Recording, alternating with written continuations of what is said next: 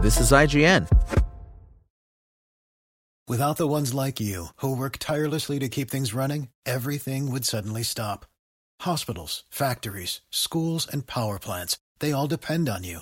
No matter the weather, emergency, or time of day, you're the ones who get it done. At Grainger, we're here for you with professional grade industrial supplies. Count on real time product availability and fast delivery. Call clickgrainger.com or just stop by. Grainger for the ones who get it done. This is IGN.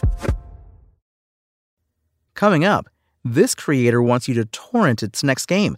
Welcome to IGN's Daily News Roundup. But first, the Super Mario Bros. movie has jumped to another domestic weekend box office victory with $87 million, bringing its North American total to 347.8 million and its global total to 677.96 million after two weekends. It should come as no surprise that the Super Mario Bros. movie has done well in its sophomore outing, as we know it's already passed over $500 million worldwide and has become the highest grossing video game adaptation ever.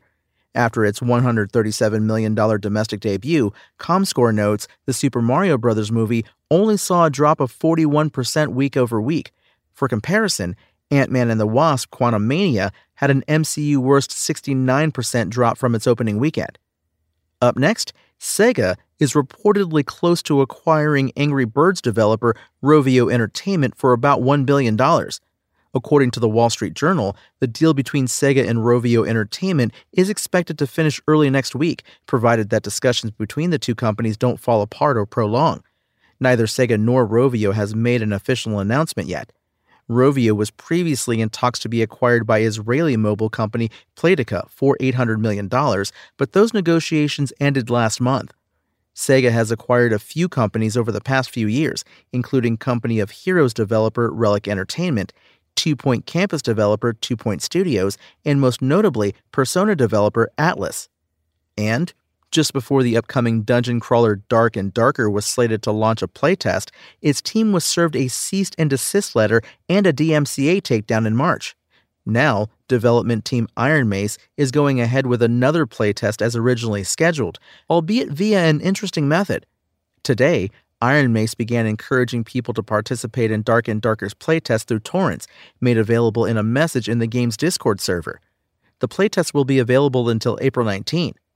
The Dark and Darker legal scandal began in March after Korean officials searched Iron Mace's offices for stolen code and assets from Nexon, where around half of Iron Mace's 20 person team previously worked.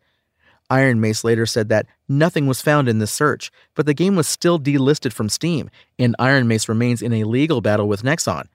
Most recently, an Ironmace developer posted a GoFundMe to help the team with legal fees, which reportedly raised $46,000 in less than an hour before it was removed. Dark and Darker might have a rocky future, but fans are finding ways to ensure that the game is eventually made available in some form. One fan is even reconstructing the game in Fortnite. That's your IGN Daily News. If you want more news on your favorite games and entertainment topics, make sure to visit us at IGN.com. You can also download our free app on your phone or console and subscribe to our weekly podcast through the podcast service of your choice.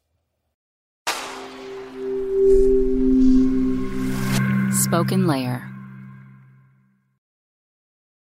Lucky Land Casino asking people what's the weirdest place you've gotten lucky? Lucky? In line at the deli, I guess? Aha, in my dentist's office.